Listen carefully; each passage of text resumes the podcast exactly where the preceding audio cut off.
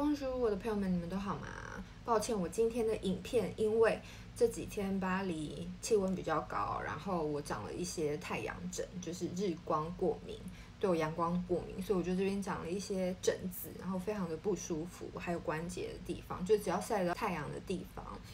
我就有时候会有一些过敏的情况，所以呢，我必须要开着电风扇。巴黎没有冷气，然后我也没有买移动式的冷气，因为我觉得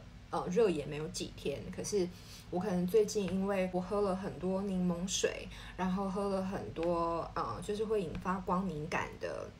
食物。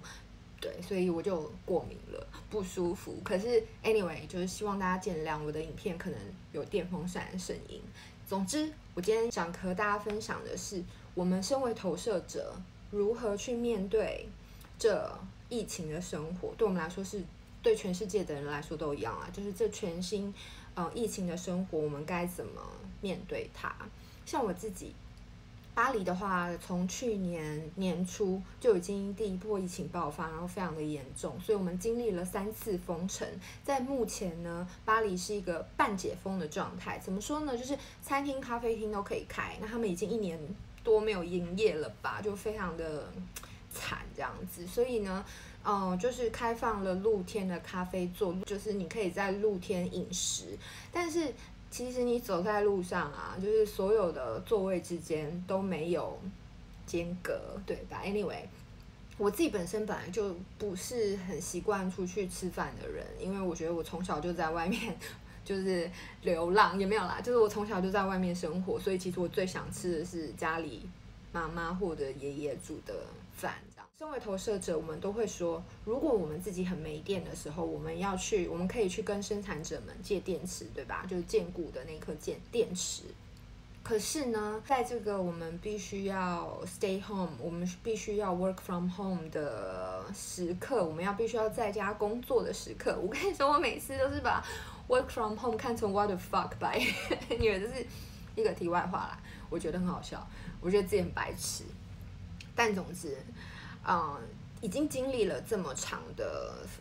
巴黎已经经历了这么长的封城时间。然后，像我去年的时候有做 select shop 的生意，但是也因为经历了封城，我平常进货的店家，我平常配合的店家，他们也都没有办法开门了。当他们可以开门的时候，我们也没有办法出国，所以他们也没有办法进新品。于是呢。 我在今年初，我终于决定要成为一个专职的疗愈师，就是说我停下我原本收入算是还不错、蛮平稳的这个选品的工作，然后去专注的、认真的面对我要成为专职的疗愈师这件事情。那其实我早在2年前就已经开始接了一些个案，可是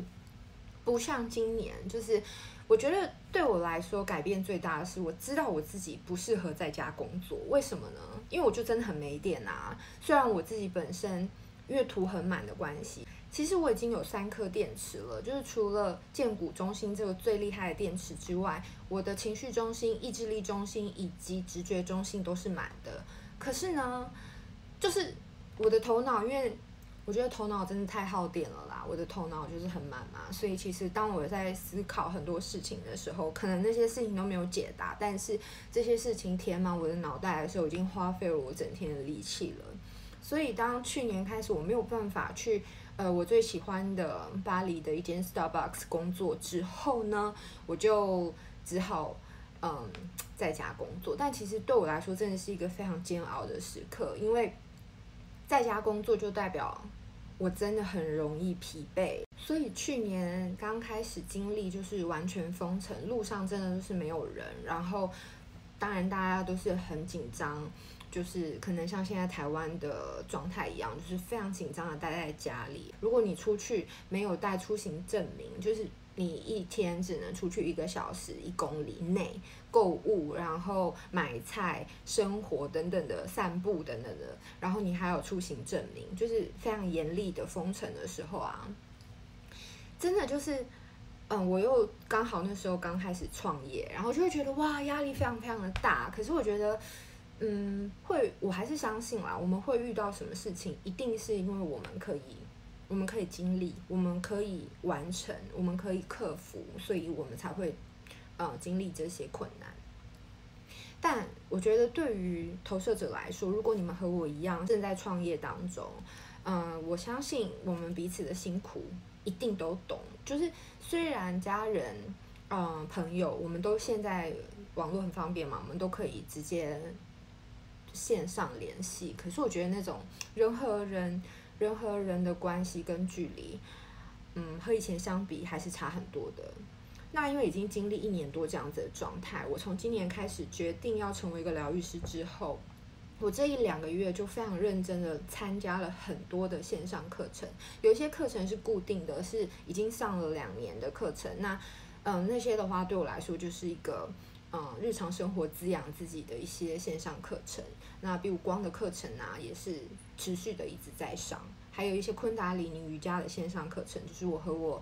的昆达里尼瑜伽老师就是总是会保持联络，那他们也算是我的心灵导师。有时候就是在我想的太多，想的太复杂，导致我整个被我的脑袋耗能无力的时候，可以帮忙一起接住我的情绪，让我学习如何照顾好我自己的一些导师们，我觉得他们对我来说都是非常重要的。投射者的朋友们，我们真的需要找到在日常生活里面让我们非常怎么说呢，信任，然后让我们能够敞开心。尤其你是24人的话，我们非常的在意我们的 inner circle 里面的人。有时候我们当接受某些人进入我们的小圈圈的时候呢，如果他们是不对的人，我们真的要学习接受，他们就是会走，他们就是会离开。即便他是你的一个暧昧对象，即便他是一个你认为曾经你原本没有把他当成是多亲近的朋友，可是你被他融化了，然后对方却最终还是不是你想象的这样。就是说有这些情况发生的时候，其实我觉得对24人，对我们投射者来说都是特别的伤的。那 anyway， 我觉得一样嘛，天降大任于斯人也，以及我们会经历什么事情，一定是我们能够面对克服的。但我要先说，因为我的意志力中心是有定义的，所以当我讲出这些话的时候，如果你们认为自己做不到，你们认为自己对这个东西很难的话，那就很难。请好好接受自己的性格设计，你的人类图的显示状态。我觉得每个人都有不一样的性格，尤其是我自己的意志力中心接出去的那一条也是红色的啊。所以我对于自尊这件事情也是到了很后来，到了这几年我才发现 OK， 我的确有我自己面对自我价值的一个标准。当我们投射者去面对这样全新的生活，全新的状态的时候，我还是一样希望大家能够好好的照顾自己的情绪中心，好好的照顾自己的意志力中心。我相信大部分人图都不是像我一样满，尤其是我所接过的个案，通常啊，本来图这样子满，在有3颗电池的投射者的状态下，本来就不是多数。可是呢，我们生活在这样子一个很容易影响别人、很容易被影响的世界的时候，我们真的很图越满的人，要越好好的提升自己的意识，提升自己的状态，不要去影响别人。那你的图是有很多空白中心，有很多开放中心的人呢，空白中心就是像我的剑骨，就是有2个闸门、3个闸门，但是呢，就是它是空白的，它是没有颜色的，没有定义的。那完全空白中心就像我的根部中心，它是完全开放的，就是没有任何的闸门。Anyway， 我要说的是，我们每个人认识自己的人类图为什么这么重要的原因，就是因为在这种我们没有办法抵抗的天灾人祸的时候呢，我们才能好好的遵循自己的天生设计，找出让自己真正舒服的方式继续活下去，我们才不会被这个世界或被这个宇宙击垮或被淘汰。我真的非常谢谢有很多人看了我的影片之后来和我分享他们的人类图，以及做人类图的解读预约。那我真的很谢谢你们。我相信无论我今天会的技能有多少，比如说星座命盘、人类图、塔罗等等的，我觉得最终我希望大家都是可以走到自己的内心，好好学习疗愈自己的方法，接住自己情绪的方法。当你学到接触自己的方法，当你成为一个能够包容自己、你真正接受自己的状态的时候，你就可以完完全全不求回报的去爱别人。爱任何进入你的生命的人，就是你让他们成为他们自己，无论他们的状态今天是不是你满意的，无论他们的状态是不是像我们投射者总是很热心嘛，然后也很容易去看见别人的一些过不去的地方啊，那可是往往在别人没有邀请我们提出意见的时候，我们真的不能说，不需要说，因为我们会感到不被接纳，不被重视，然后这样子苦涩的状态，我觉得真的对投射者，无论是任何类型的人啊，尤其是除了你是显示者之外，就是无论你是投射者，然后生产者或者是反应者，都是一样，就是我们一定要好好的过好自己的生活。像现在就是一个大家在台湾的你们不能出门的时候，不能出去social 的时候，如果你们和我一样单身然后一个人住的话，我觉得这是一个非常棒的时刻，让我们所有类型的人去好好的单独的和自己相处，去感觉一下自己这样子的能量场，